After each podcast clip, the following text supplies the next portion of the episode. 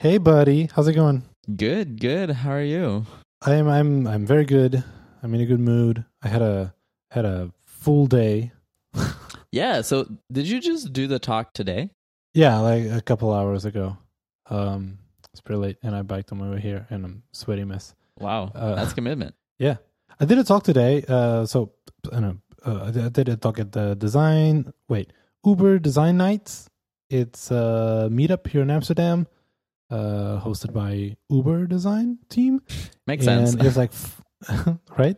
Uh, and it's it's a it's a, they do it four times a year. This is my second time at it, and this ho- this event was previously hosted and organized by um by Fem Femke, Mhm. and uh, you know now that she's she moved to Toronto, I believe, Canada. Uh, now this was like the first uh, first edition, you know, post Fem, and the Uber design team did a good job. It's a good event. Nice. yeah. I also in the morning got a tattoo. It was a very like What? um unplanned thing. Like there's this artist that friend of the show Mac uh told me about her. She's incredible. Uh it's like a local artist. Actually she's Portuguese, like small world. Um spend the whole session talking in Portuguese. It's the most Portuguese I've talked in a long time. That's awesome. and like it's it's you know she's pretty busy so it takes a couple of weeks months to you know in advance to book session. But i saw this monday this past monday i saw like someone had canceled so she had a small opening uh today. And i was like hey i want to take that opening. Is are you still is that still available? And she's like yeah fill in the thing. And all of a sudden i had to decide what kind of tattoo i wanted something that i was not prepared. Oh, whoa. and I sent a bunch of like, I thought I was like, oh, I'm gonna nail this. I'm gonna like give a cool brief, like, you know, uh, uh, detailed enough brief that the the the artist knows what I want, but also vague enough that the artist has some freedom to Right. you know to be creative and stuff. I was like, I'm gonna nail this. I'm gonna be their favorite client. Uh, uh, and then they said, "Oh, that's actually all the examples that you sent us. That's not the style of the artist. So sorry." And I'm like, "Wait, wait, wait, no, no, no! But I want that artist style. Like, Wait, how much did you for." knew this artist before you decided to get a tattoo from No? I mean, so all the examples that I sent is not necessarily in that style. Oh, okay. I was like trying to pick Right. up things that I liked about other just- okay. styles. Um, and she's like, mm, uh, and I'm, I'm, I'm like, uh, I want her style. Like that, that's why I want a Mm. tattoo with her. And then I quickly on took, you know, picked up my iPad, Procreate, and I draw, I drew like something, like something along these lines, literally. wow. Um, and I sent them, and so I kind of designed my tattoo, you know, and uh, properly like made it look good. Uh, Right. And I'm really happy how it turned out. But it was like very, you know, spontaneous thing. I think that's how I had to do it because otherwise tattoos are just paralyzing. you That's know? crazy. If Yeah. I, if I book if I book a session like six months in advance, I have six months to convince myself not to do it. Talk my talk my way out of it. So in this way, I managed to do it. So I did that in the morning, and then worked a little bit in the afternoon, talking at night. But you know, full day. oh my god. Uh, can I? S- where is that tattoo? Actually, let me ask that first before I ask if I can see it. oh, I hadn't thought of that. Well, you know. Yeah. Can you see it? Ooh, yeah, that's awesome. That's really cool. So- I tweeted like design system, but for your tattoos. I wa- I was just partially kidding because the idea was that so this is like I wanted to do something related to me moving to Amsterdam. That, that's what it's supposed to symbolize because it was like a checkpoint, you know, a Mhm. big moment in my life, whatever. Um, so I wanted something that symbolized Amsterdam, but I also wanted like a cool pattern that I could reuse. And every tattoo that I make, it's on the same arm. Like the goal is like, hey, just you know, this is a tattoo arm. quote unquote ruin this single body part you know um but eventually like if i just keep doing this eventually i guess i'll, I'll get a like a sleeve hmm and i kind of want this pattern which is just dotted lines whatever to like fill in the blanks if that makes sense Oh, Okay. So this- cool. this tattoo was like designed with like a pattern as like a background texture that i could reuse interesting. in other tattoos right. so so design system f- but for your tattoos That is very was- cool. It's Nice. kind of kidding, not kidding. Anywho, how's your day? How's your week? How are you? Uh, it's been good. It's been uh, trying to wrap up the year. Um, last week was actually like the sort of biggest week of the month, uh, where we had um, our Montreal Design Club event, and I was giving a talk there, and my co-founders were giving talks as well, and we had friends Nice. like we basically like flipped the format where typically like we're hosting and we're inviting speakers on stage. This time around we asked some uh, people who come to the meetup to go and host the event uh, at our place and then we were the the speakers. Whoa. um, and they did an amazing job. It was so much fun.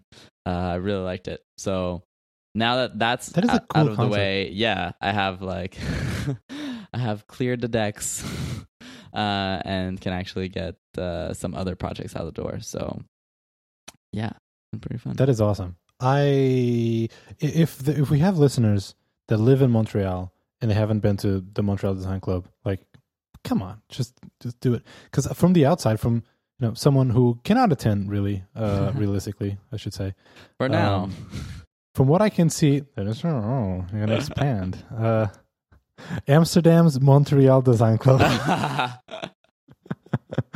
Uh, that's a nice ring yeah to no but like from what i can see i think uh, the the the polish of that like as a meetup as an event as a group as a thing as a brand is top notch like it's really high quality and uh you know not that i'm surprised uh knowing the people involved but um yeah so if anyone is listening to this and still hasn't you yeah know, what are you doing? been- just yeah just do it. But yeah it's it's funny like every every event pretty much like i have like one new person who comes up to me and they're like hey uh, actually i listen to the podcast as well. I'm like oh that's super cool. Um so yeah it's really Yeah. fun. We're uh that's awesome. cross uh how do you say it like cross contaminating the audience or whatever i don't know if that's the right way to say it but Sounds terrible. but I get what you mean. Yeah. yeah, yeah, yeah. Um, so it's like a crossover, audience crossover. there we go Yeah. Or cross contamination. I get it. Uh, also, by the way, shout out to the people who listen listen to the show and I met at the event tonight. I I would if I remember your names and stuff, I would give you a shout out. I I'm sorry. I remember Pedro, like my friend Pedro, and also friend of the show. Um, shout out Pedro. I promised. So anyway, cool. Should we do? Should we do the show? Should we do this? Should we do this podcast? let's get to it i think we have some follow-up we have some quick follow up. Uh, last week, well, was it last week? Last episode, uh, we briefly, like, I, I went over some of the things announced at the local sketch meetup, in where CEO Peter uh, announced uh, some like new features. And in that conversation, one thing that we brought up was the fact that you know, elephant in the room, Sketch does not have, or at the time of that recording, uh, hasn't announced anything related to like same file online collaboration in where you have multiple cursors, you know, same, you know, multiple people working on the same file, yada yada yada. And I mentioned that I wasn't sure that if if that was in their plans from conversations that I had or stuff that I've heard. Uh, I wasn't sure that that was something that they were um, planning on pursuing, I guess. And of course, that immediate was immediately um, outdated information because uh, they the sketch launched a new like they, they they launched a blog post and where they detailed some of the achievements and it's more of like a year in review thing Mm-hmm. and they also shared a video um, with uh, I don't know what I call this. Like a plan for 2020 like some of the some features that they are uh, working on and I guess they're comfortable in a, in a position in where they're comfortable enough to pre-announce it I guess. You know it's always a risk. Um, you know uh, if if people can learn from InVision in where they they would famously announce uh, pre-announce products that would a either you know never uh, come live ever or just delayed to ages. So it's always a risk that they take. But I feel like this was a, ra- a risk. If this is indeed something they're working on, they it was probably a good move to announce this because it's one of those things like people are jumping ship to Figma um, because of this feature, right? It's like and and if you're like a big fan of Sketch and you kind of don't want to, you know, switch tools, but this is a like a, a big enough feature that would compel you slash force you to switch, uh, knowing that they're working on on uh, the same feature might be a good deterrent. You know, like might keep you around. Um, so smart. I was surprised. I'm happy that they're doing it.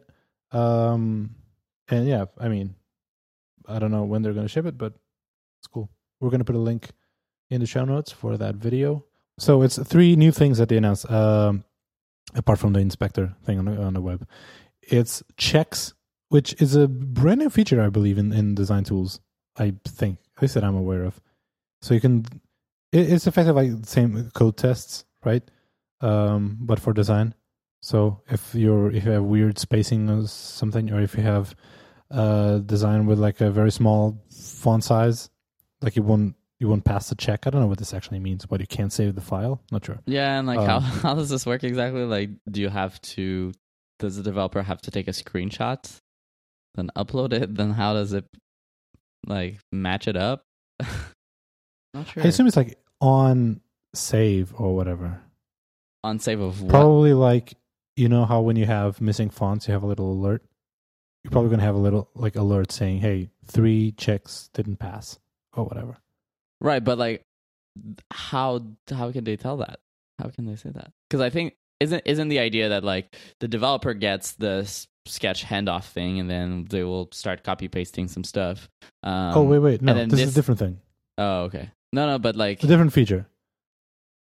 It's like code tests, but for your design file, your sketch file. So, for example, the examples of, of uh, t- checks that they shared is like typeface not in shared library, or label text too large for this layer, or character spacing is too narrow, or the weight is too thin. You know, it's a lot So, of but where- related. like, so you're you think that this will come up in your design file as you're designing? I think so. I think so. Like you specify probably like rules. You know, like hey, uh, font size shouldn't be smaller than 14 or 12. And so if a designer in your team is designing mockup and they have font size like, you know, 8 points, uh, you get a little thing saying, "Hey, this font size does not comply." It's cool. It's cool yeah. it's it's interesting. Like uh, again, uh, the the the devil is in the details. So we're gonna see how they, they actually implement this, but that's cool. So you know, that it's it's that, and then I guess a lot of improvements to prototyping, and then the the collaboration thing. Cool. Yeah. Um, Exciting. collaboration cannot come soon enough. Mm-hmm. Mm-hmm. That's all we have for follow up. Uh, again, link for that one minute uh, video in the show notes. Yeah. Okay, so you have a thing here in the show note that you put in that just says guilt as a metric. And I, I hope I'm not like revealing any punchlines or anything, but I'm very curious about this. You are not revealing any panel. So I put this here. I don't know if this qualifies as a like main topic for the design podcast, but this is not even a design podcast anymore. Oh, Who are we kidding? Um, last night I went to watch Parasite. Finally, uh, I have Finally. so much things. I have so much. We'll talk to about about it this after. movie. In my defense, uh, it's hard to like. Parasite is spoilers a South Korean uh, movie, uh, so you know the actors don't speak English. Um, meaning that if I w- just go to any regular uh, theater here, I'm going to see uh, the people speaking uh, Korean, South Korean, and with Dutch subtitles. Oh. Not a fun experience. so I have to go like to specific, you know, expat friendly theaters with uh, English subtitles, and they don't have like i anyway. It's not. You don't have a lot of sessions. You don't have a right, so it's complicated. Yes, but second, the real reason. Uh, Freddie, friend of the show, uh, we had a couple of shows. Mhm. She was on the show be- before. Uh, Freddie uh, wanted to watch the movie with us, and so she. It was hard to find a time that worked for everyone. So I'm going Right. to blame her that it took us so long, but we did. But so It's We okay. watch It's the movie okay. You yesterday. still, you still managed to watch it this year. yeah, uh, it leaves theaters today. Actually, today's the last day. So you know, just by just, By one by a day. Had you had anything spoiled in this film yet, or no? Like wh- by the time you've seen it, like have you? I saw the trailer. A lot of things. Oh, and you watched the trailer. All right. That's Fair all. enough. That's all I had. Which I think I did a good job because, sure, it tells you something because you need a trailer, right? You can't release a movie without trailer, and the trailer can't just be like, "I won't tell. You have to watch it." Um, I so- mean, I think you could. Like that would be an interesting strategy, but I I don't know of any movie that has opted to do that. recently. Yeah, because they didn't they have no marketing. You know, you know. Anyway, uh, so yeah, but but we can talk about the movie um, in a second. We need to you know sound the spoiler horn and stuff. Um, but what what was I saying? Last night went to watch uh, Parasite with Freddie. Beforehand, we had a conversation, and so one of the things that I was talking, uh, me, Debs, and Freddie, was about laziness and um, guilt in where like as we're getting older and we're we're focusing more on ourselves and our uh, mental health and our you know self-care and stuff one thing that i feel like a lot of people that i know is focusing on is like making an effort to feel less guilty about not working as much on side projects as you want, about, you know, sleeping in or like feeling guilty because they're not doing enough social things or, you know, they stayed all they stayed home all weekend watching Netflix and then they feel guilty. It's in this specific conversation was also uh, tied to laziness and uh, you know if you're lazy and then you feel guilty because you're lazy you're lazy. What is um, lazy really? exactly. That's how we started the conversation. Uh but so and that's why i'm not bringing lazy as like the topic. Uh, but I feel like guilt is big disclaimer. I have no idea what I'm talking about. Um, so don't don't quote me. I'm not, I'm no scientist. But I feel like guilt is a defense mechanism um, for yourself. So so you don't do the same mistakes again, or you don't, or you change the way you act. If you're feeling guilty about something you did, then you probably don't want to do that anymore, right? Um, and it's a it's a weird balance in where, in one way, guilt is a bad thing because usually you feel guilty about something you did in the past. So what's done is done. So why the hell are you even feeling guilty guilty in the first place? Because that doesn't it's not going to fix anything, right? It's not going to change anything. Um, so just stop feeling guilty about stuff that you did. Uh, I think it's it's great for your mental health.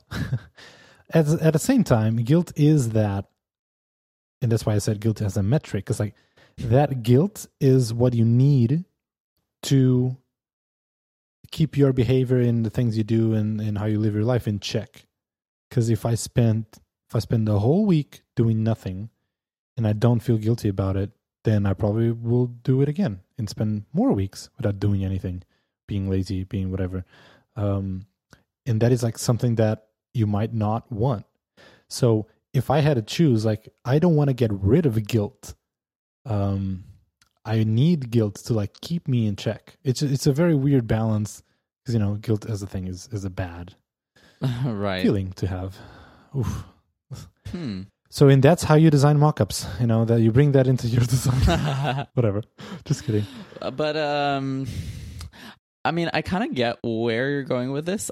I wonder if like you it's it's kind of this idea of like you have the carrot or the stick and like i feel like guilt is the stick in this situation like could you have the same motivation be mm. driven not by guilt but by pleasure and fun of doing these projects like would wouldn't that be enough because to me guilt it's like it, it's sort of like you're it's like you feel bad for doing something or not doing something because of others versus like if if you don't want to feel something if you don't want to do something then you shouldn't be guilty about it because then you're like i didn't want to do that. I didn't do it. And therefore great. Like you know? Right. I, I wouldn't say it's just for or to others. It's guilt is very closely tied to expectations right? You have you have your own expectations. If you don't meet them, you feel guilty because you didn't meet, them. Um, I think it's very common in our industry. Mm-hmm. Hey, just to make this relevant to the podcast, so people don't unsubscribe. Uh, I think it's very common in in our industry to to see like extreme motivation and really high expectations as I don't want to say the norm, but something that you should strive and you know try to achieve. Mm-hmm. You should, you know, there's this workaholic mentality that it's praised and seen as something good, something you should, you know, you should have. Uh, so so I do, I do feel uh, this is kind of weird, but like I feel guilty for not working as much as I kind of wanted, wished, uh, hoped uh, on side projects. But I've also been feeling guilty for, for example, not finishing video games, which is you know right. like so stupid when you think about it. But like I bought video games that I really, you know, when I got them, I was really looking forward to playing, and I haven't. And I feel guilty for not playing video games. And it right. has happened in where I'm like, okay, dude, just sit down and play for an hour. At least you'll do some progress in the game. And it's like, what is this life? right. Yeah. Ugh, I'm being forced to play this goddamn video game that I need to finish. Um, do you want to know how many hours I played on PS4? Oh my god! Just the fact that I even I had forgotten that he had a PS4. I want to say, like, very few. I think the number is n- no more than two. Like ever? Yeah, ever. Like total. That is so okay, I guess. I don't want to. I don't want to feed the monster. Like wow, wow. Yeah. Um. So I do get that, like the idea of this sort of guilt. But on the other hand. I kind of feel like I just want to be like, well, screw that, screw everything, screw what people think of me, screw what I the image I make of myself that is not real. Like I think, you know, the same way that we how we project ourselves on social media like Instagram, like Twitter and all these things.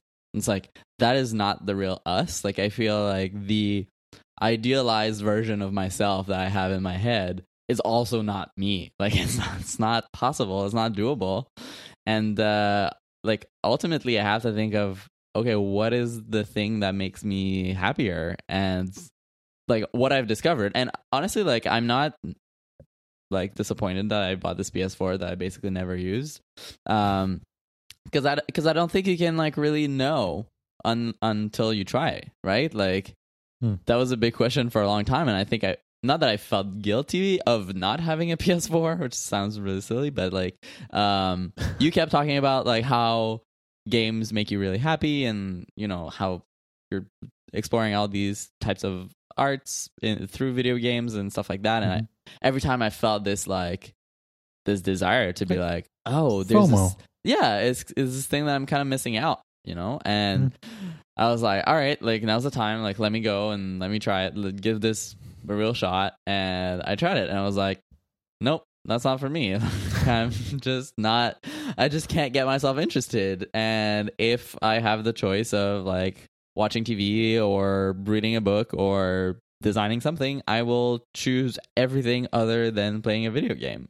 And so it was like, okay, like I mean, this was a couple hundred dollars, but it's like now I can check this off the list and like every time that people talk about the cool PS4 video game, I can be like, "Oh yeah, like that is a thing that a lot that is totally valid that a lot of people like, but that is not for me." You know, like cool. Now I know that about myself. Um, I don't know. I think it is like an interesting lens to look at the world of what do you feel guilty about. And I think I do feel that sometimes of like not pushing side project as far as I think I could or I should.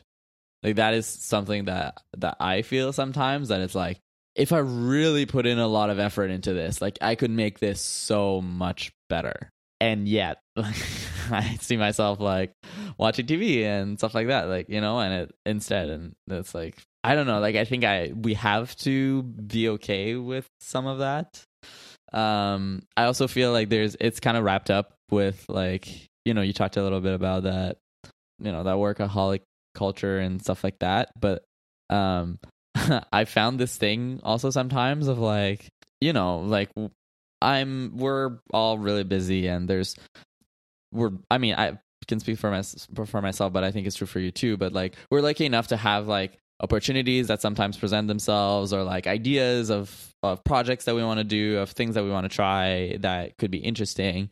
And i'm finding myself like having to say no to some of these things more and more often. Um and sometimes it's like even you know some people want me to do client work or something like that and i'm like oh like this sounds like a super interesting project but i will have to say no. And it kind of kills me because i'm like this sounds like something that would be super fun right? Like this seems like Mhm. a cool idea. This is a cool project like great people you know but yeah i know that i can't take this on like that it will be too much. And i find like the thing i always end up saying is like uh i don't really have time you know? But it's like i don't have time doesn't mean that there is literally no time in the day like because i think it's it's easy for us to be like well what if you spend a little bit less time watching netflix? Or what if you spent a little bit less time doing this or doing that? But it's like i think that relic relaxation time of just hey i'm kind of doing nothing right now is important. And so i've been seeing this like the value even like at work of like i would sometimes like cram like full like entire days that is just like back to back meetings and like stuff happening and like work sessions and hmm. workshops and all crammed in together into that one day and feel like I can do all of this, or I can have a day that has some more holes, right? And it's like I will be able to power through the full day that's like super intense.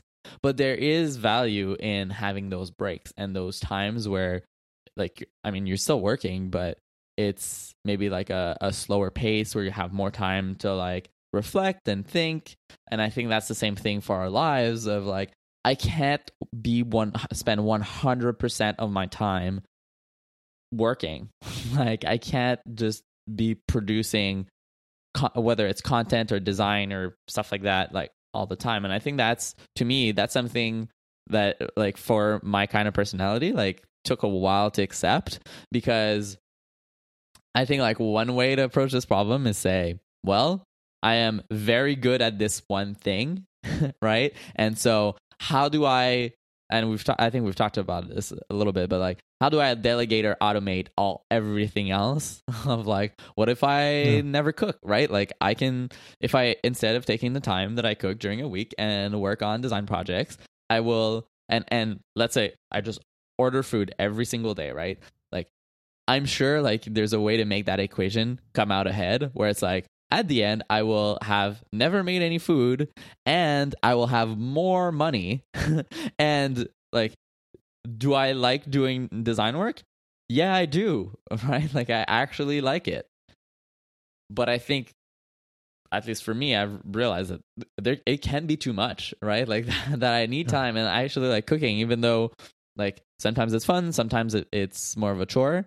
Like I need that mental space and that mental break that like makes me want to go, go back to my desk after or whatever and and do some some more work. And I need that kind of like it's almost like you're um you're a battery like you need to recharge and then you need to use the energy. but if Mhm. you're only using the energy and never recharging, then you're going to run out. Yeah.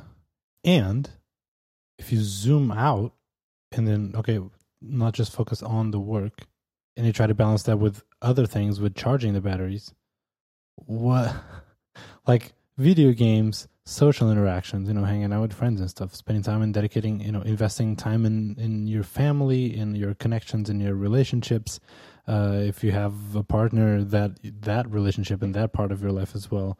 And if you even zoom out, like bring in interests. I'm really into cinema and cinematography as a thing and like TV, and I really enjoy that art. So I also want to spend more time in that. And I've been finding myself in where some of these things that were being used as like they were they were a charger before, now are also you know using a battery. right. Like the, I gave the games as an example. Games was something that I used to do, and I still do, uh, as like a way to recharge. You know, just uh, get my brain on like the you know uh, slower lane and just enjoy and like the moment.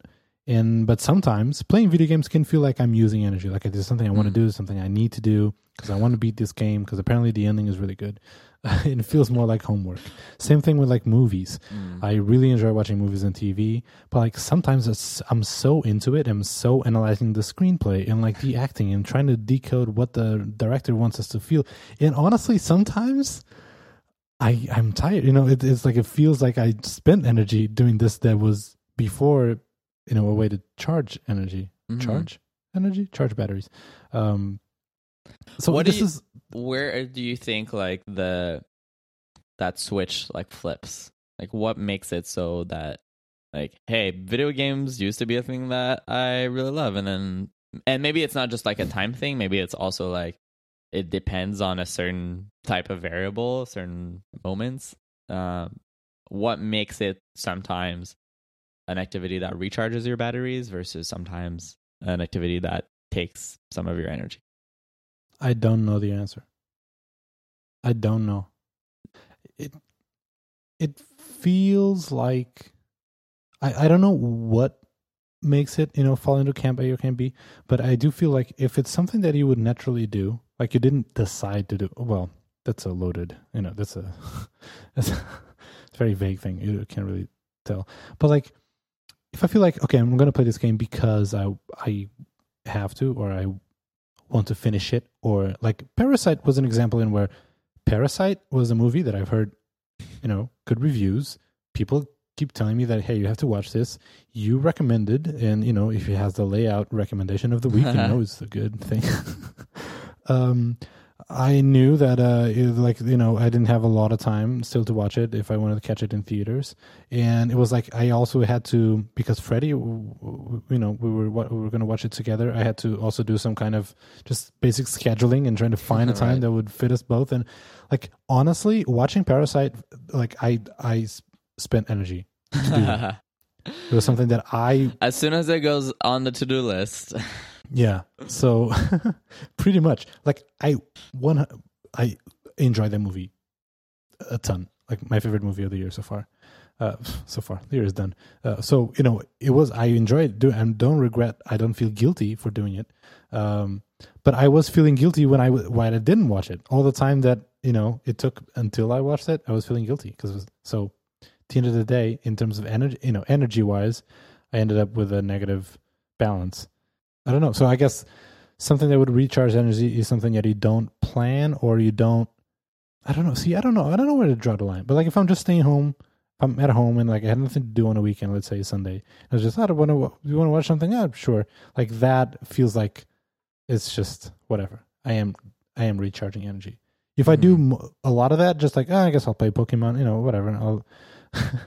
but then, like, I am charging my batteries, but then at the end of the day, I'll be like, I'm gonna feel guilty because I didn't use that time to do other things. you know, this is, oof, this is a man life. Mhm. What a, what a journey, huh?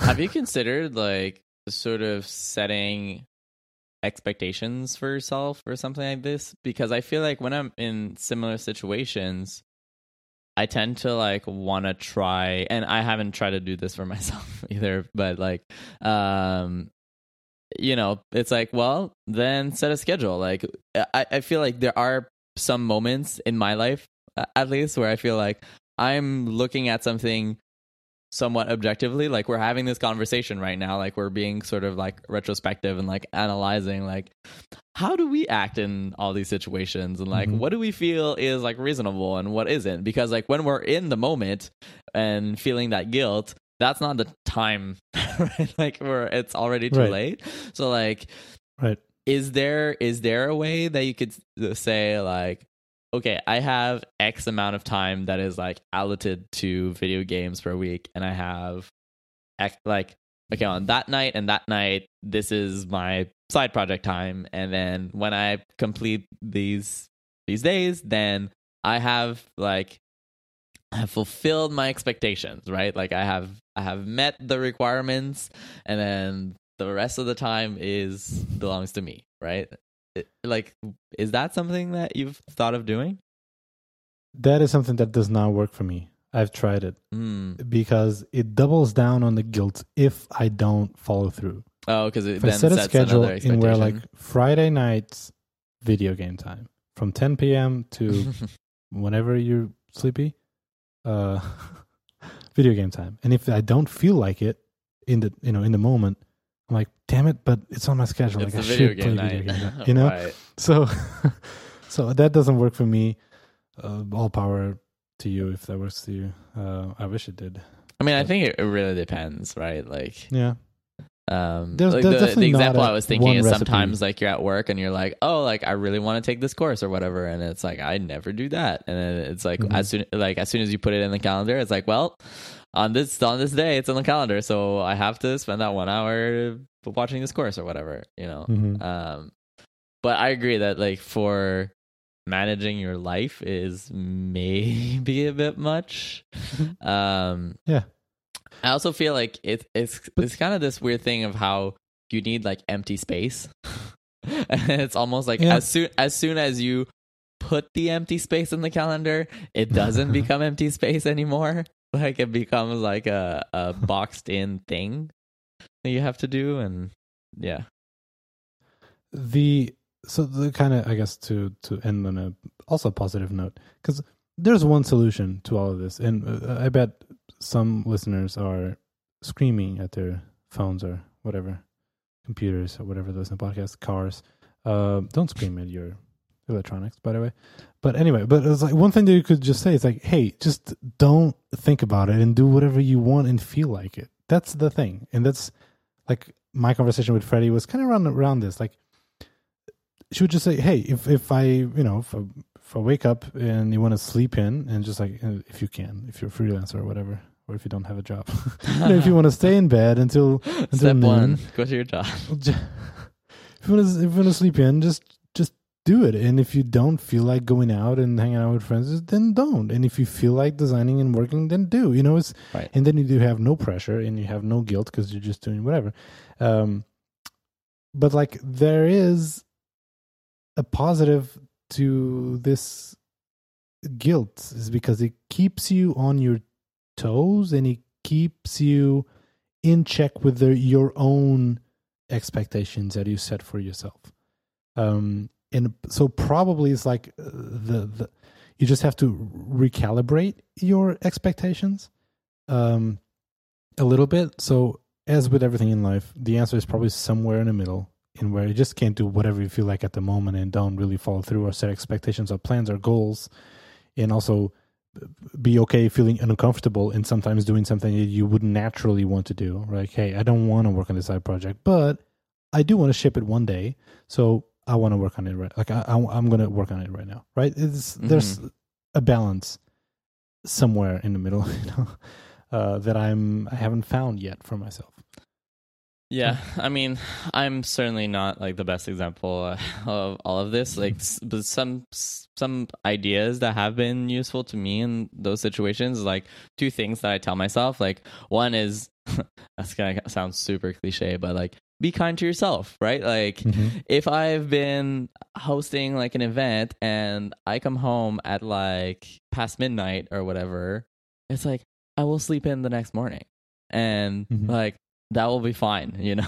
that I'm just like, look, I can't, I can't just do everything at the maximum and then not expect to, you know, have something have to give. Like it's, I feel like I have to trade like make some trade offs in life and make some choices. And it's like, well, if I wanted to do this, then this is the outcome. And I think the second one that's related to this that I like often tell myself is don't don't be a superhuman basically. That it's like because i can't like you can be a superhuman and like work a full day like then at the end of the day like get on a plane go to this go to like travel to toronto have like a a dinner planned and have then another plan with some friends for drinks and then the next day have like full day and then like you can cram a lot of things and do a lot of stuff but what happens there is like you're just kind of like destroying yourself on the inside and so like i try to get better at recognizing like am i trying to be a superhuman here? Um and if i am then i try to like make some changes accordingly and it's this kind of thing of like okay say you want to add something and start doing something new that you weren't doing before it's like okay what do I stop? like, what do I stop doing? And like some some things like also for me like uh, regarding work i used to travel a lot more uh, and go to Tor- toronto pretty often um, when i was leading a, a, team in toronto but like um, what i would do is i would actually book travel during work hours. Because like oftentimes it's like it's kind of easy to say for someone like on the other end to be like oh like we'll have a meeting here and it'd be great if it like you came over so that we do it in person. I'm like great awesome. Which one of these meetings you want me to cancel while i travel? Because i can't just spend that time like all my my time that i'm not working like by actually be traveling. Yeah. Um so yeah i think it's like we need to be more conscious of the trade-offs in our life and that it, it kind of goes back to this idea that there is never more time right? And your time will always be fully utilized. Like there's there's like you never really have nothing right? Like even yeah even when you have quote unquote nothing, it's like you end up watching TV, you end up reading books, you end up blah blah blah. Like you will, schedule coma time. yeah, like you will always yeah, exactly. Like you will always be finding stuff to put there. And so I just have to recognize, okay, what do I wanna what do I wanna trade off? And you have to value the things that are not gonna that you're not going to be able to put in your on your website, the stuff that you're not going to be able to put on your resume, the stuff that's not going to look good on your Instagram, like these things are still important. Preach. Boom. Kevin, should we do recommendations? Let's do it. And yeah. then maybe talk Parasite on uh, yes. Upside Down. I'm so excited. okay, so my cool. recommendation this week is this uh, YouTube channel which is also like a website, so you can check the website as well. uh, but it's called Bon Appetit, and I don't know why I've learned about this only recently. Um, I think it was someone who was talking about it on on Twitter or something, but my goodness, I've never been someone who's who's been like uh, watching a lot of cooking shows and stuff like that. Like I've I find like I've watched some of them, but uh but this I just like started watching the the videos on YouTube and I find the crew is so cool. mm-hmm. um, they're all super awesome, and like the way that they approach cooking, I think is really interesting. Where like uh, they often do these sort of challenges. So, like for example, I saw one video where uh, they give a bunch of like these. I don't know if you call them chefs, but they're sort of they they make recipes for the website, um, and sure. they give them like a bunch of ingredients, and they're like, okay, with these ingredients, you have to figure out what the actual recipe was and make that dish.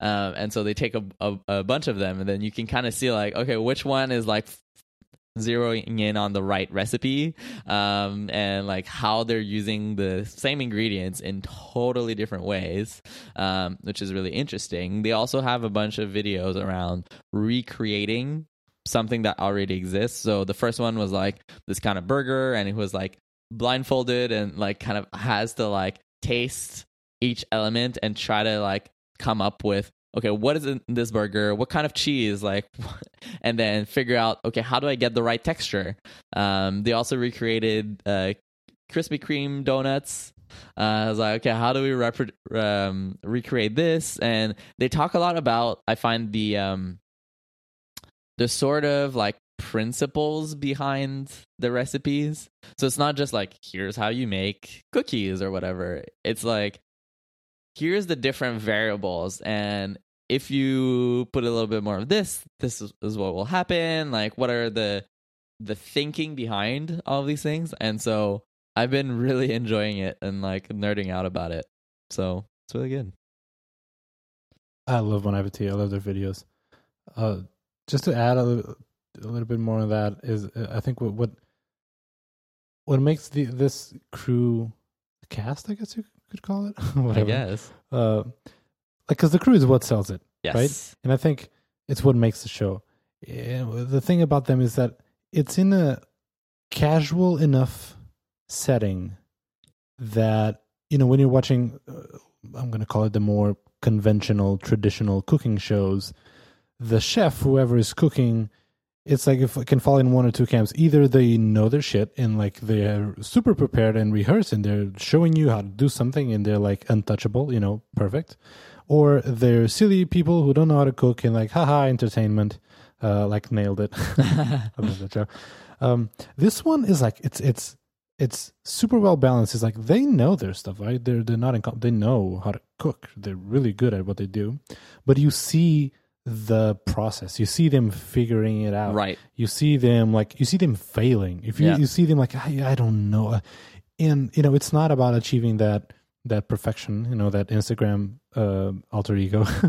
it's it's very real, and they're very they're just they they seem feel like nice people to hang out with, and they're funny, and so it's a very diverse uh, group of people. So it's it's pretty cool. Yeah, it's and it's really funny. Like ever since I discovered this, I just now see people talking about it all the time.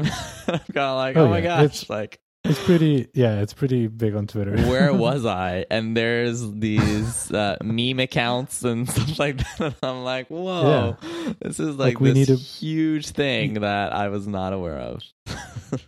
like recently people have been doing some investigation like they found that claire has like an engagement ring and like Mm. oh my god claire like we're so happy for her. There's this meme like protect claire because you i think it was on the krispy kreme episode. She put her hand on the like the blender the blend mix thing, the mixer. Uh, uh so we have to protect claire. Uh so anyway it's it's cool. Good show. Good recommendation. Uh my recommendation this week is a movie marriage story. It's, it's everyone has heard of it. It's a netflix uh, movie it's it stars uh scarlett johansson and uh adam driver um, and Kylo Ren. and Laura, Laura Dern. Yep. Uh, this movie is is incredible. Uh, it was before I watched Parasite, my favorite movie of the year. um, more on that later.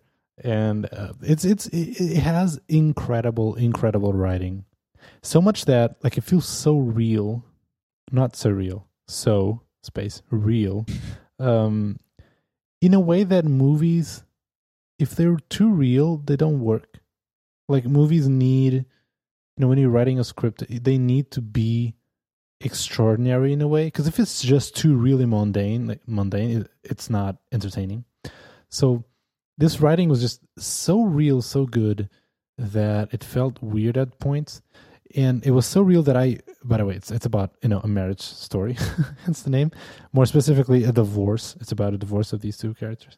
Um, and, and it's so real that I, I I was convinced like whoever wrote this they had they have to be a couple that probably went through the like how can you write so how can you how can you write these like this this woman character and this uh, man character like so real and so accurately Hmm. it made no sense. Like, how can you? I was like, this has to be a couple, you know. Uh, but turns out it's not. The writer uh, is is is a single writer uh, credited, and it's a man. And I was like, how? how? not sure. Anyway, it's an incredible movie. I performances of these two actors. I I hope think they they're gonna you know be nominated for an Oscar if not win it Hmm. um so so good such good performances.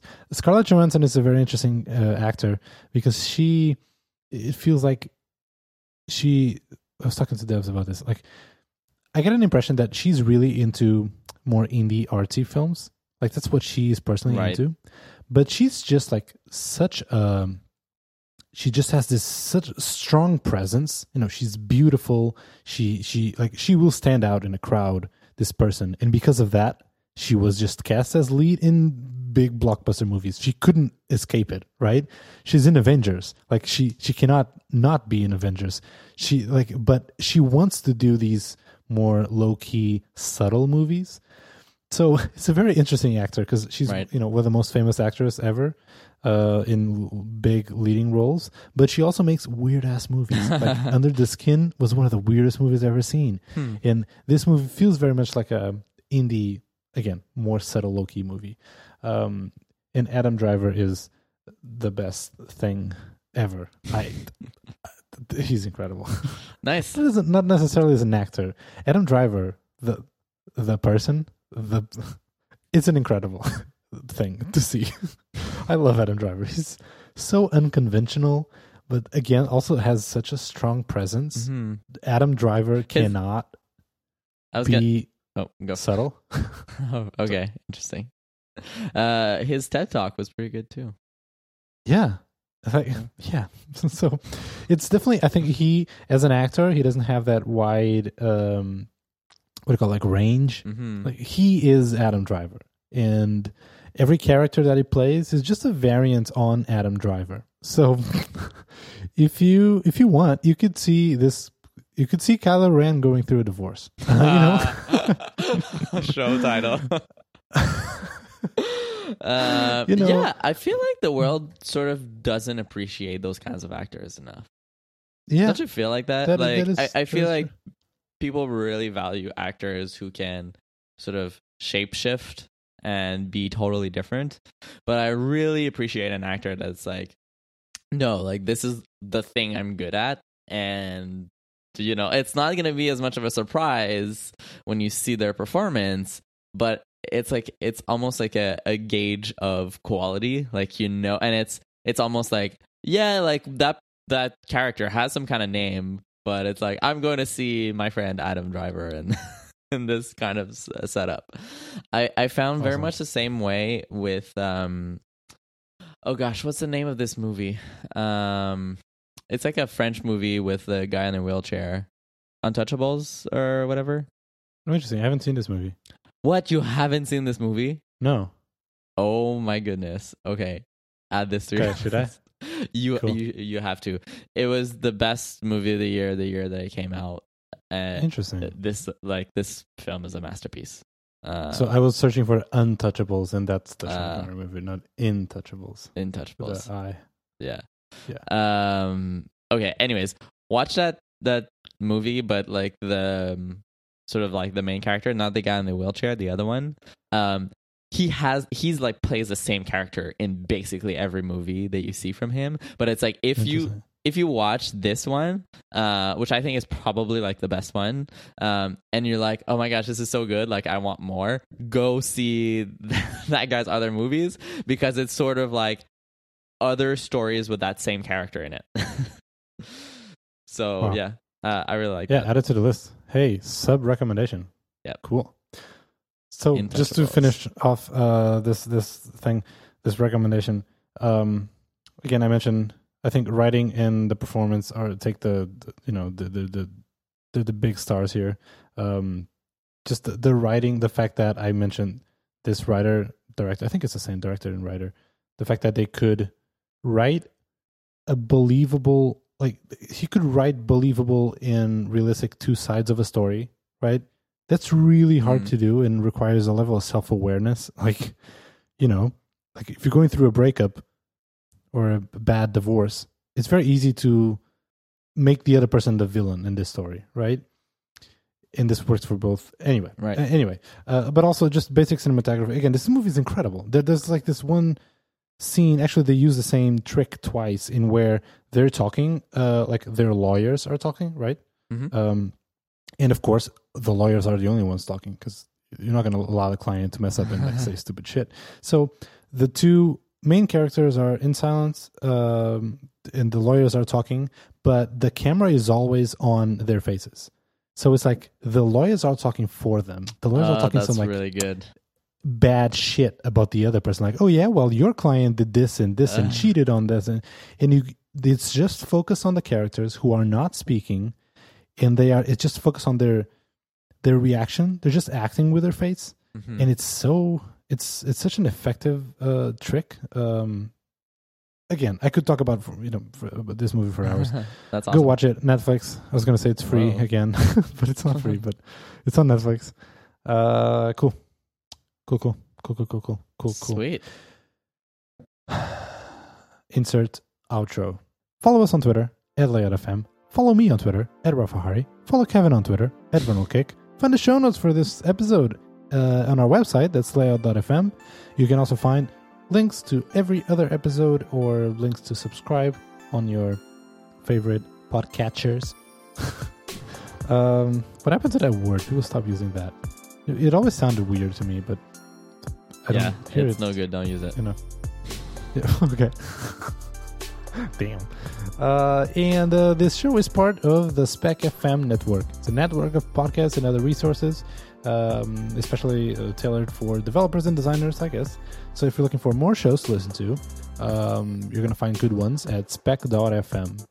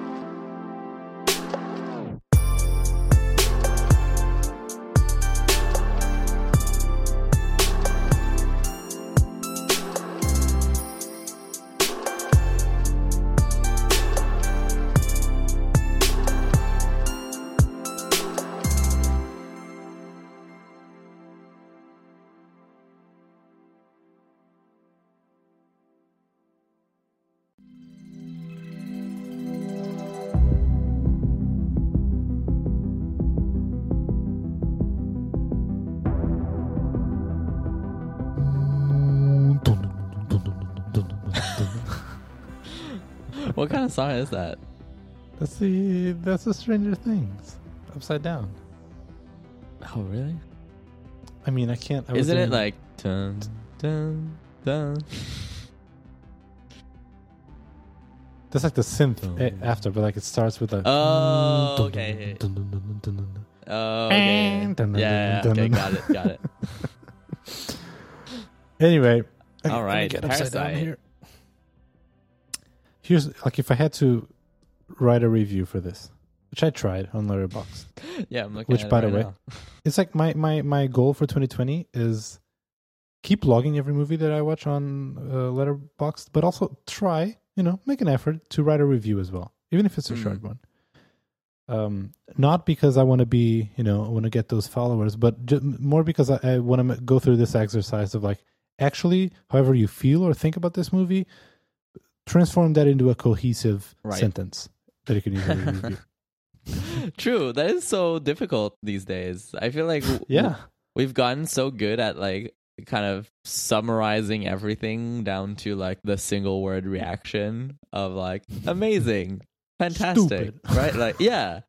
That's kind of like we've Right. we've lost the vocabulary to be able to talk about something. I know. Uh, yeah.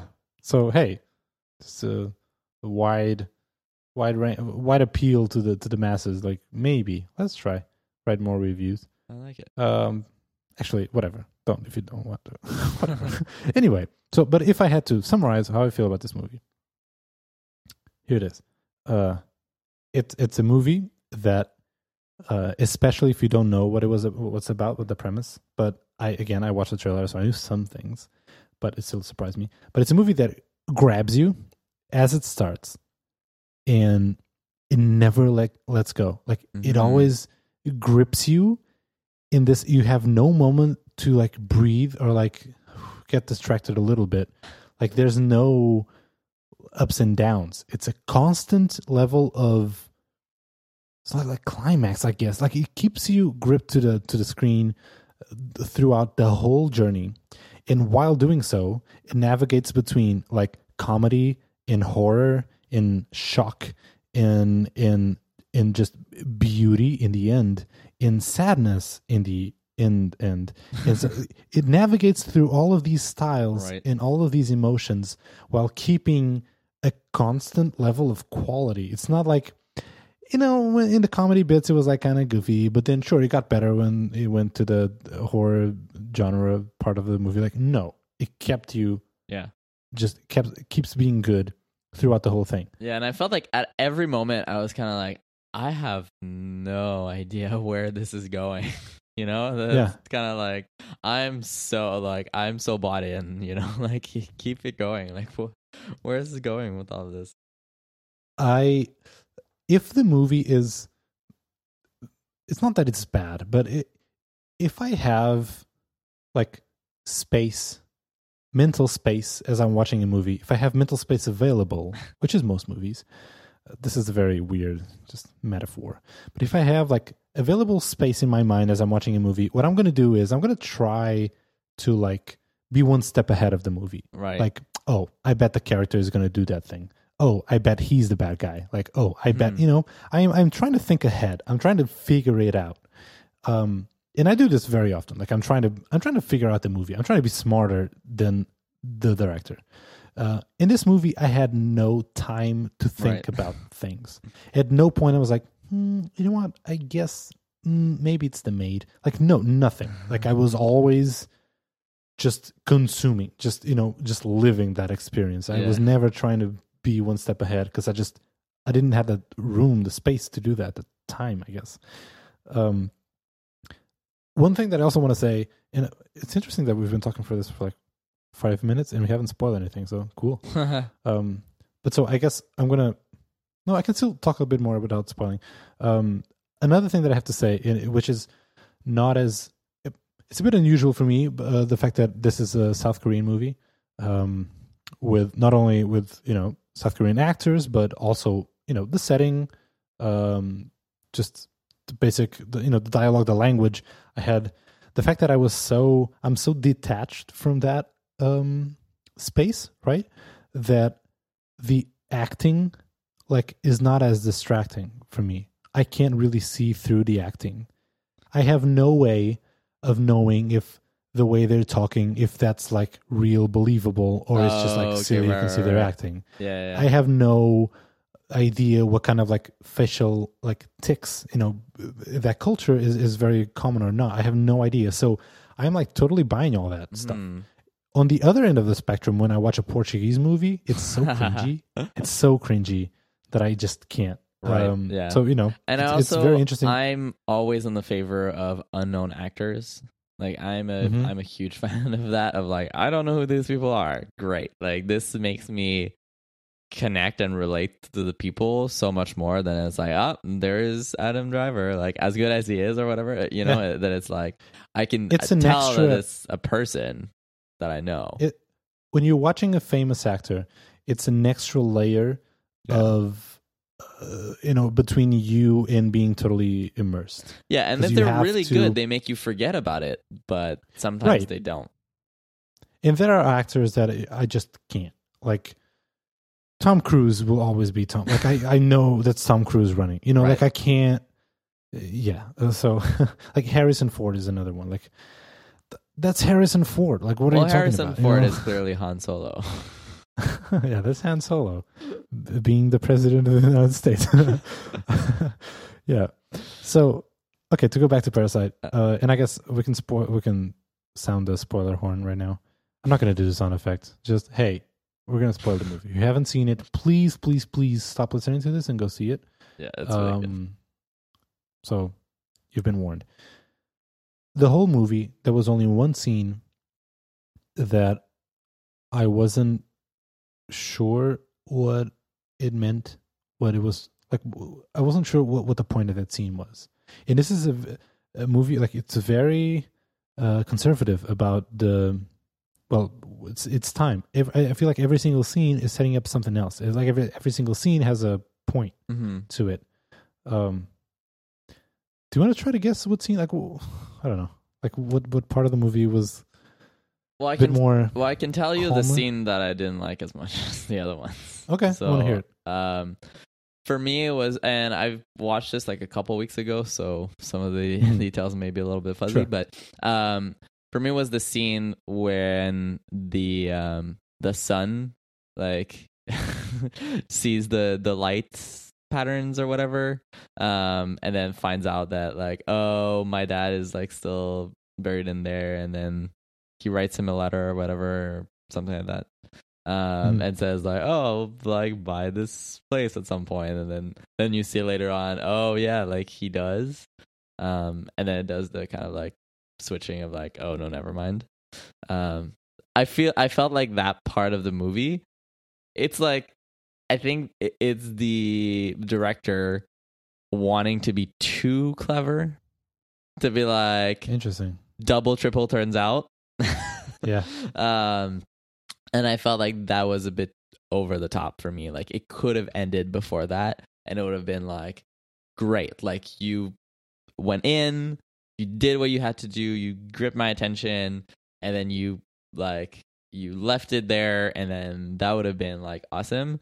Um i felt like the ending dragged on a little bit too much where it was like just trying to get you that sort of turn the triple turns out payoff but i felt like it was not really necessary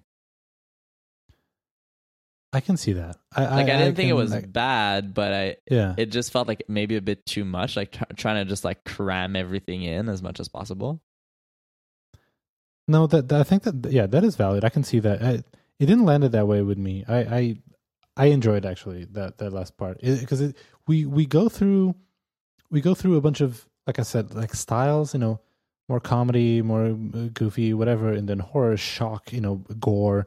We go Mhm. through these like gen genres of movies, and then in the end, it's not necessarily a genre. It's, it's more like in the end, we just have a two quick shots of like beauty and sadness, and it does Mhm. end in sadness.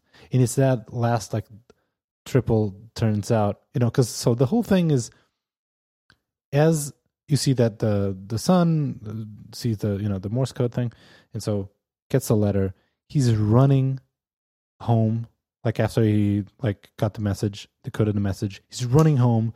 He like he gets home and like the even the mom said, "Hey, is that you?" He's like, "Yeah, yeah, yeah, yeah." Like he has no time to lose. He gets home and he starts writing the letter to his dad. Um, and and then he's like narrating the letter. So we go through the whole letter. And the letter starts as like, "Hey, I see you. You're alive. It's great. You know what? I'm gonna graduate." And I, I mean, I'm going to go to college in the first place, and I'm going to graduate. I'm going to get a job. I'm going to make money. I'm going to buy this place, and I'm going to. And I think as he is going through these steps, both the audience and that character, and it's like in real time as he's telling this story. And by the way, we're seeing the story, you know, uh, in the screen. Um, I think at the same time, both the audience and the character realize that actually this is not realistic. Like we Yeah. actually this is not going to happen because the whole movie is you know sure like crazy premise, crazy things that would happen. Like it's a Mhm. movie. You don't really nitpick like how accurate or real or if that would be possible in the first place or not. But at that point, I think that's when it crosses that line on Yeah. purpose.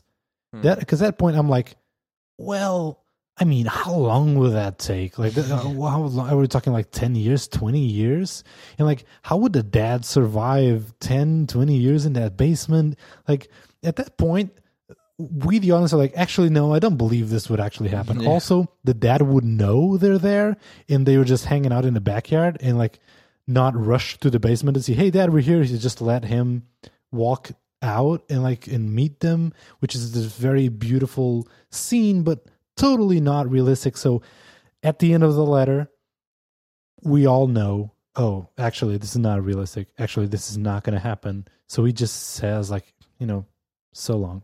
Like, I think, and he's sad, by the way. The character, as he Mm. finishes the letter, he's so sad and down, which is very, you know, opposed to how he started writing the letter with like this rush of excitement.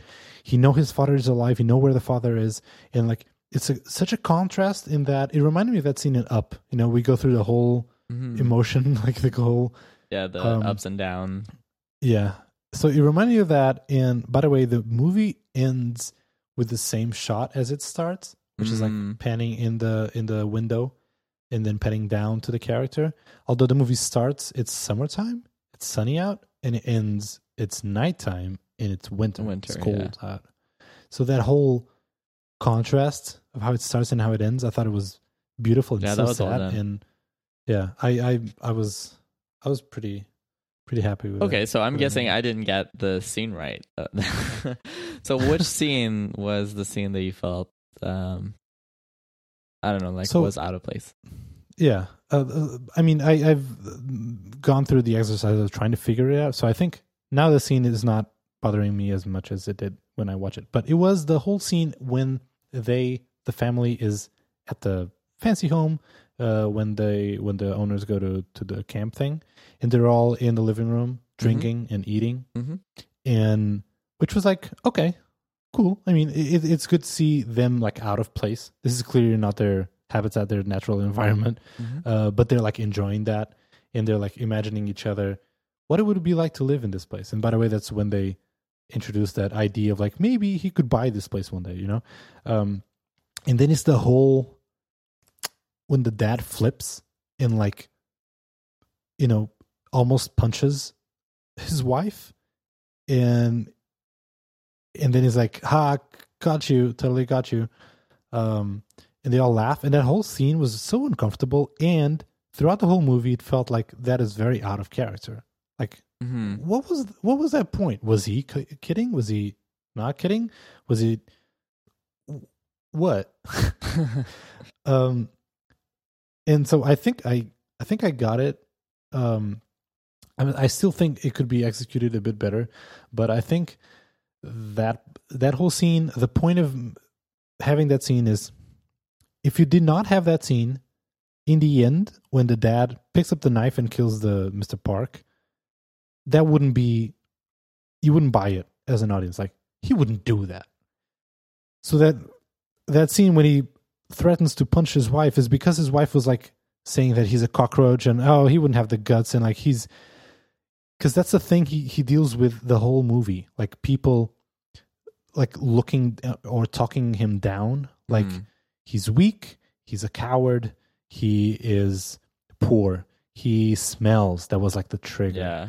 um, like all of these things they keep adding up and adding up and bottling up uh, Yep. throughout the whole movie and i think you needed that scene to see oh a small comment from his wife is enough to trigger him in a way to get violent Yeah. and didn't punch her but you know maybe he could he was close so if you buy that then at the end when again emotions are you know all time high and he's ready to burst and it's a very you know it's a crazy scene and again that the the mr park you know being uncomfortable and uh, w- with the smell.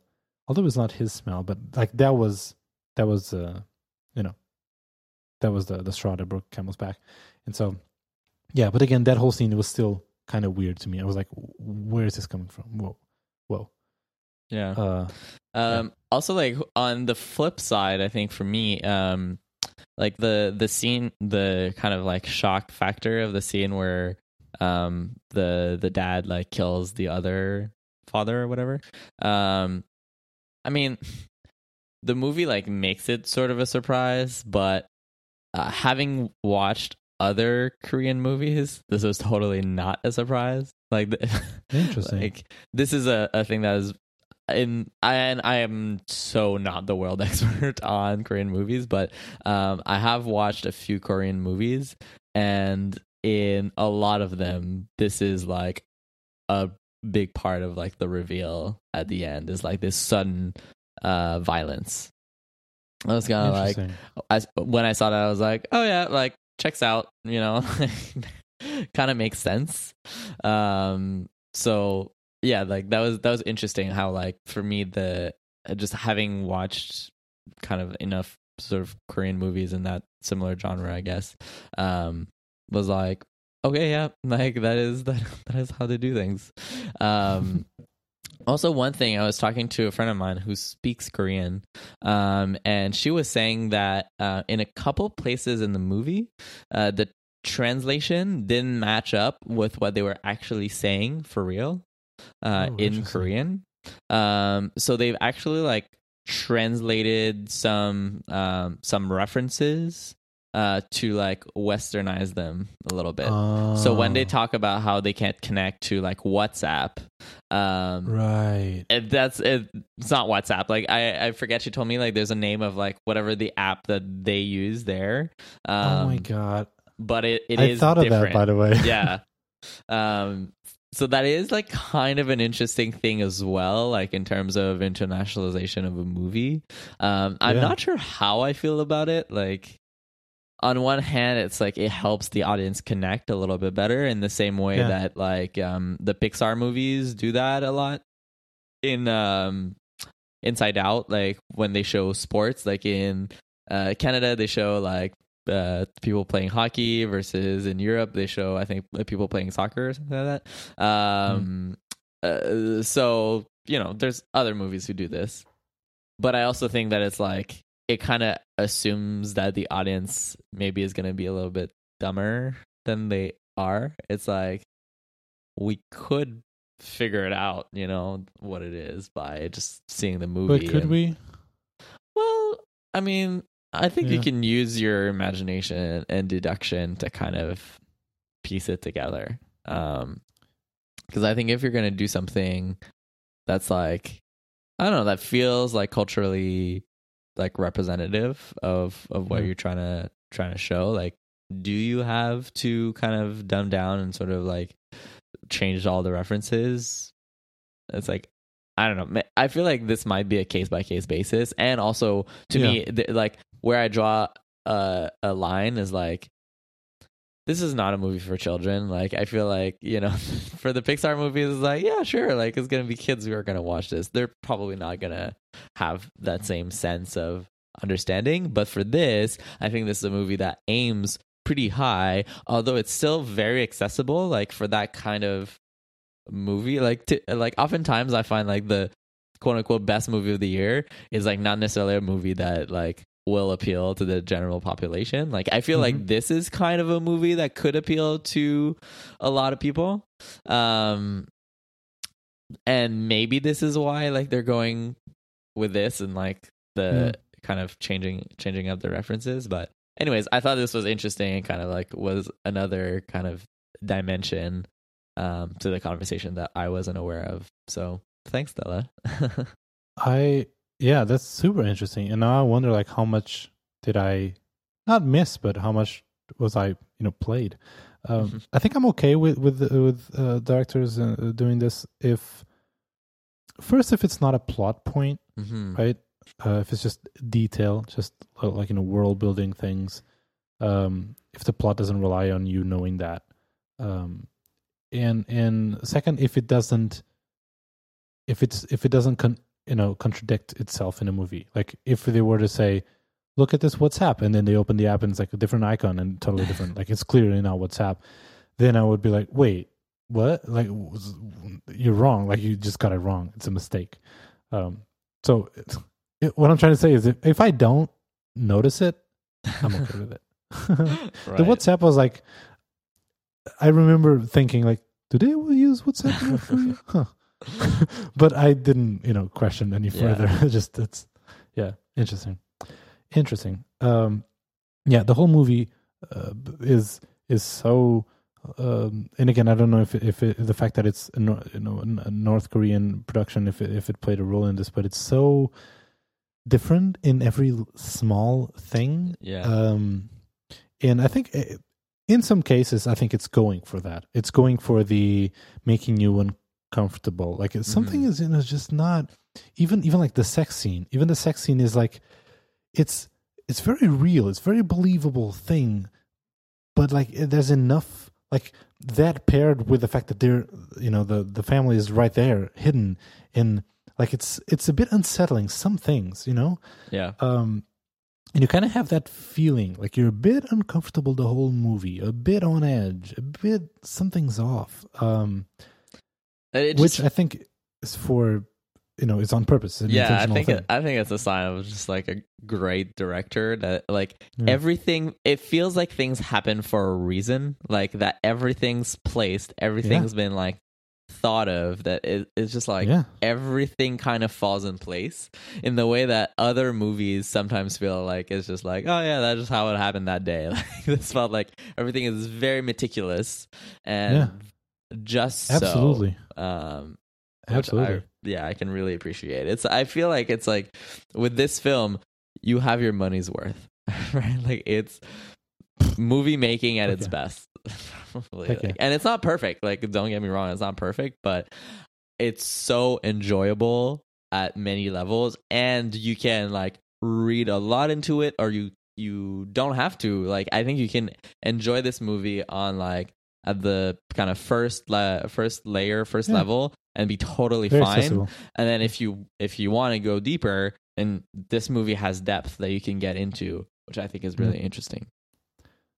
uh, notice like the even the it's not the last twist, but the um, the birthday party scene Mhm. uh, with the cake, Mhm.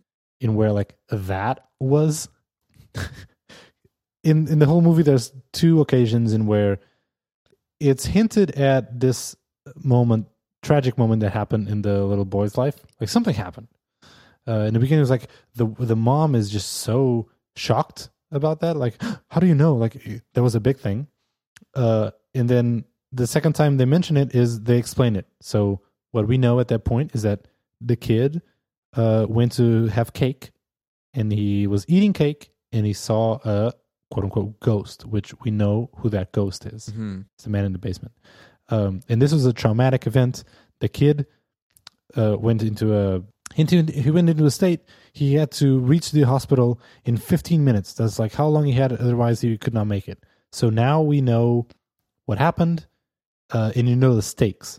The stakes is if this happens, the kid only has like 15 minutes Mhm. to get to the hospital, otherwise he could die.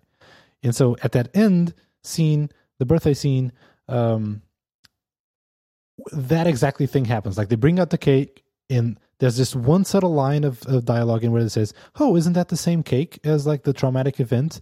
And the mom says, "Yes, but like he needs this. We need to do this in order Right. to like try to you know untraumatize the, the child."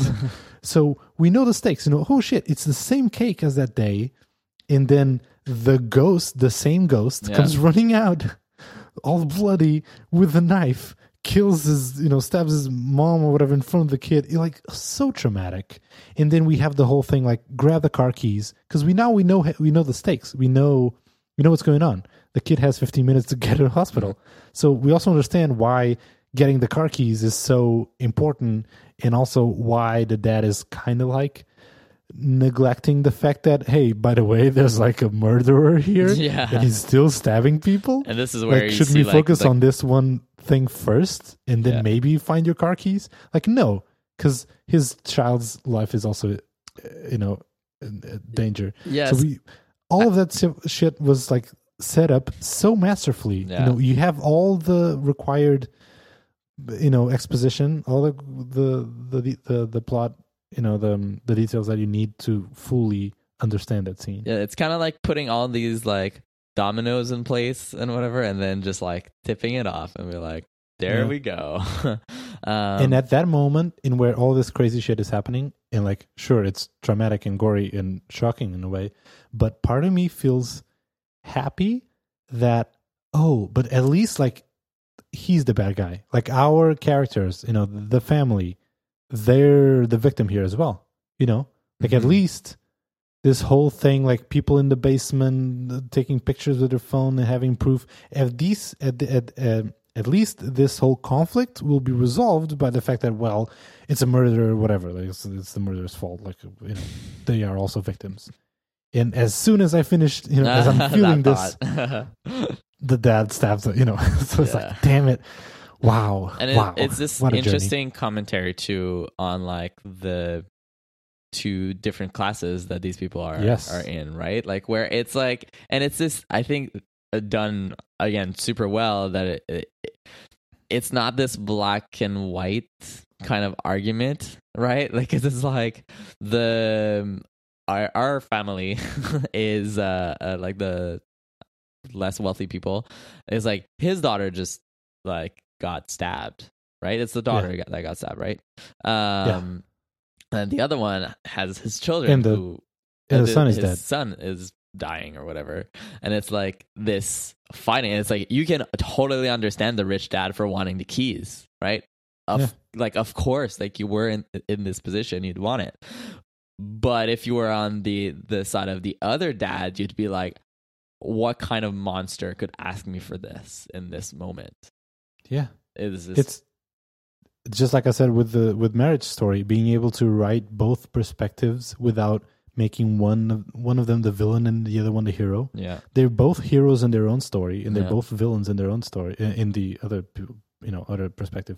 Um, like at no point I felt like the the the family that we're following is the the, the heroes. Like they do weird shit that I'm like, dude, you know, don't. That's I'm not on your side. Like first you you killed a woman, but then you didn't. But then actually you did, and you know you're doing this is wrong. Like it's not.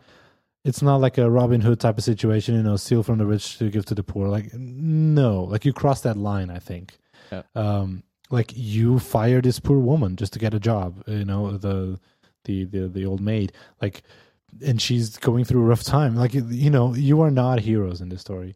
Um, so at no point I'm like rooting fully for any character? Hmm like also the, the rich family like sure they're rich and like you know rich people are weird and they do crazy stuff and, and they're not saints and they have flaws and they're kind of assholes sometimes.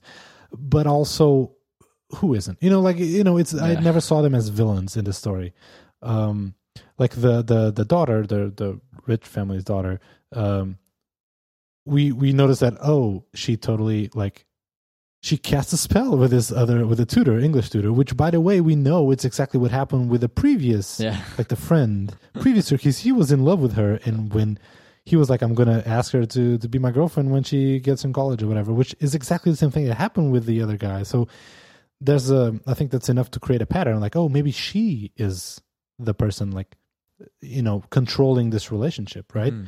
um and she's doing the same to this person as she did to the previous tutor um i have two things i want to say well first i'm just gonna And I have one more. Out of the door. So, Okay, cool. So I'm gonna go Put one on and the you go one and Okay. go the last one, and we'll, we're gonna go to sleep. Um, another thing I just don't, I just want to mention. This is a quick one. Is just how beautiful the movie looks. yes. Um, the the, the that the rich family's house. That house is incredible. Holy cow. Yeah. Incredible. Like I So want nice. that house. I want to live there. Um, also, I, I found out that they, they've that whole house is a set. They built that house. Yeah. they built that set for the movie, which I think I'm not sure if it makes it more or less impressive. But anyways, it, it's, it it's a lot more impressive. There's an article actually on um, Letterboxd of how they cho- chose to specifically design the house this way to get certain shots where you had to be able Yeah. to see certain people but not be able to see others. And so everything's been sort of like meticulously designed to like fit the kind of story that they wanted to tell, which I think is just See, genius. Wow, yeah, that it's is incredible, amazing. and because it's so easy to design something that is convenient for the movie. Like think any living room, any set in a sitcom or you know whatever, in where like think of Friends' apartment. Like wait, so there's this wall in where there's nothing in it. you know, like one side of the house there's nothing in it. They're never, you know, they never have their backs facing the camera. Like wow, what kind of house is this? um that is a you know that that's something they could go with with that route like just being convenient for the for the particular camera shots you know the shots that you want to, but uh, i don't think so like even the living room which is like clearly there's one side that has nothing in it like no furniture no whatever. You know like that's kind of silly. Uh, but also not really because you can see that it, it lets in a lot of sunlight. So like you kind of want that big glass wall right? And like there's nothing in it so you can see the the view.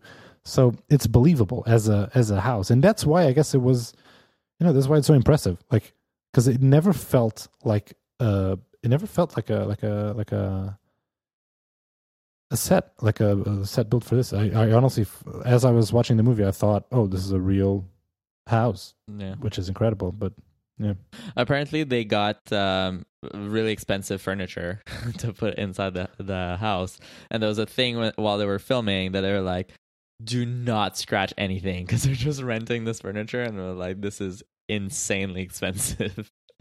i've read that the little trash can i don't know if you noticed but if you it was one of those you know you step on a little thing and the the lid goes up okay. and then if you step out uh it like it closes very slowly Mhm. has some kind of like hydraulic system Mhm. so it doesn't you know it makes no sound Yeah. um and apparently that trash can uh uh costs uh $2500 so uh, you know the crew was like please don't break that Yeah. i know it's a, it's a it's not a prop it's a real thing um so yeah What, what was the thing you? Okay, so my thing is a small thing, but because we are a design podcast, uh, I think this is interesting to to look at, um, which is the the poster for this film.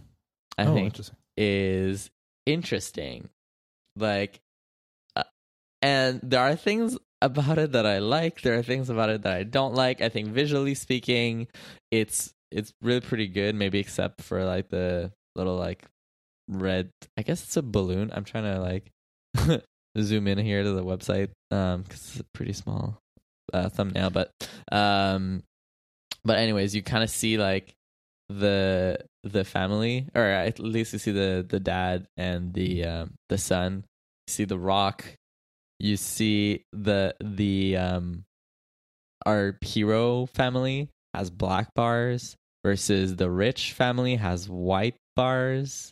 Um, and you can kind of see like half of the Wow. the the sister inside with the white bar um and then you can you can see the legs so it's actually like the poster is spoiling a lot about this movie a lot a lot of stuff Wow. um but the detail that i think is interesting is the uh parasite the word mark which if you like pay attention this is a mix of serif uh, serif typeface and a sans serif so typeface yeah. and it's wow. sort of this i think this beautiful idea that they are tr- so good. huh?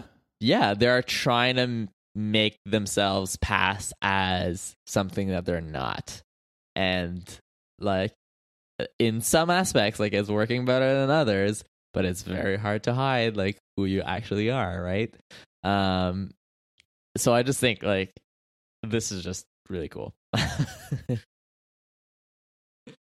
it's uh like all the details like everywhere have been so carefully thought out Wow. Uh, Yeah, I never so really like looked awesome. closely at the poster. That's awesome. Wow. Yeah, there's so much in here. Um, wow. Yeah, cool, cool detail. So, okay, so the last thing I wanted to talk to you about is like the title, Parasite. mhm. Um, at first, um, I was like, oh, they mean like you know that's like one one one um derogative term that maybe rich people attribute to uh you know low income quote unquote the low life people and so they're like parasites of society and there's like a um, you know like a that's how what do you call those people like they live off the system the government whatever um but then i was like actually i don't know. I didn't feel like it. Um then i thought you know what? You know what i think the parasite is?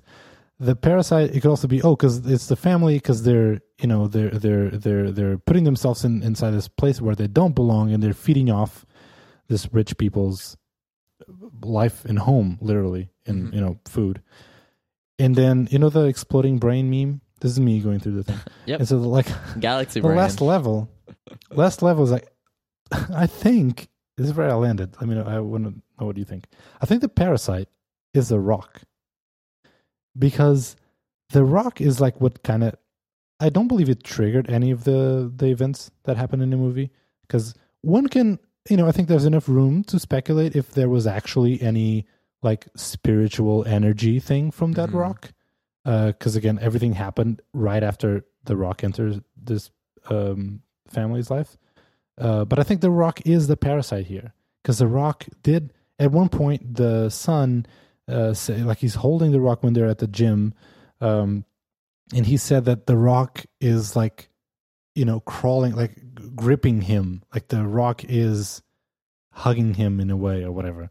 Because it's like why are you hugging the rock? And like no the rock is like hugging me or whatever. I forget the exact Mhm. line. And so i feel like the rock is that parasite what do you think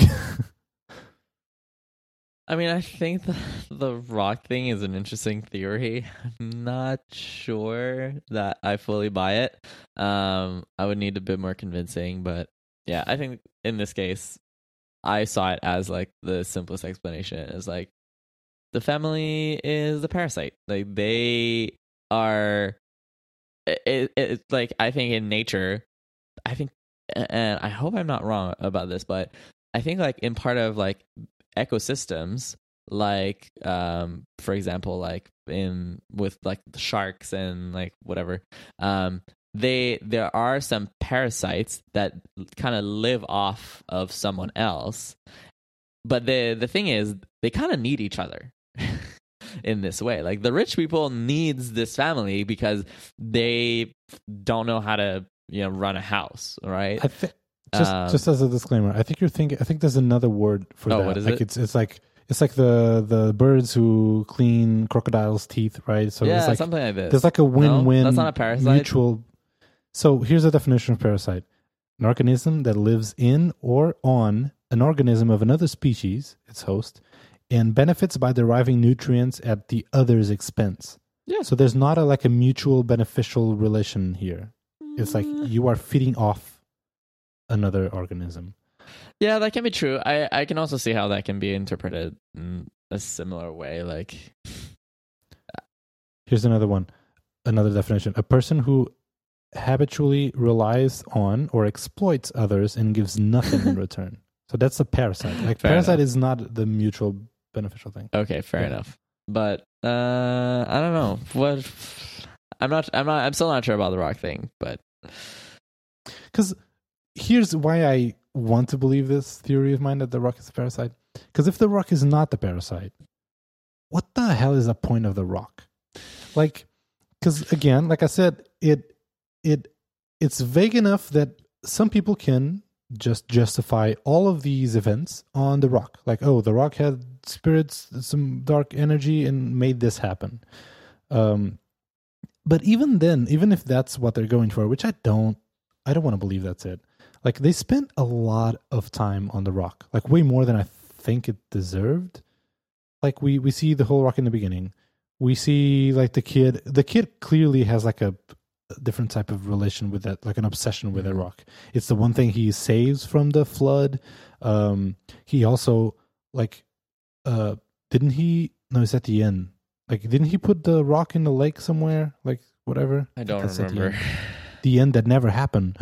Shit. Um, and and also the kid died by the Mhm. rock. the rock killed the kid. Um, so like if that rock, if that's all, uh, I don't know. If I need, I need something for that rock to make it deserve and own its screen time. so if it's like it gets the title, the movie title, then that would be enough for me. That would make it okay. yeah, I mean, I, I would need to watch it a second time to really be able to tell. Yeah. But yeah, I felt like the the Rock is this kind of like sort of the the thing that starts or kicks off the story that makes you feel like does the Rock have anything to do with this? And then it's like I don't think it actually does, but it's I, like the Rock is sort of like a a metaphor for something else. I think. But it's all on you. Maybe that's the genius of The Rock. Because, like, The Rock is a blank canvas for the audience to fill with whatever they think, Hmm. you know, they think it is. So people might think, oh, because The Rock had some dark magic energy. Oh, because The Rock was a bad omen. Because or because the rock is the parasite like people like me. Like it's a blank canvas for you to attribute whatever you need. But the, it's clearly important but at no point the movie itself makes a judgment call. At no point the movie tries to tell you what the rock is. Like at no point a character said like oh i bet it's all that rock.